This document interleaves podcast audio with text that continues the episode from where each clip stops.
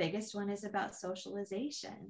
People are so concerned about our students being social misfits that there's going to be some you know major social problem because they skipped one grade. And you know certainly that's really important. Researchers have kind of taken a tongue-in-cheek approach to this. I know there was one research study that was titled but what about the prom?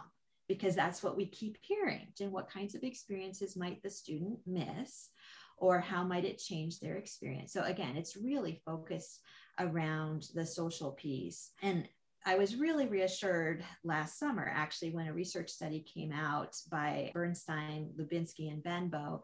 They did actually a 35 year longitudinal study with kids, well, now adults, who had been accelerated at some point during their pre college years.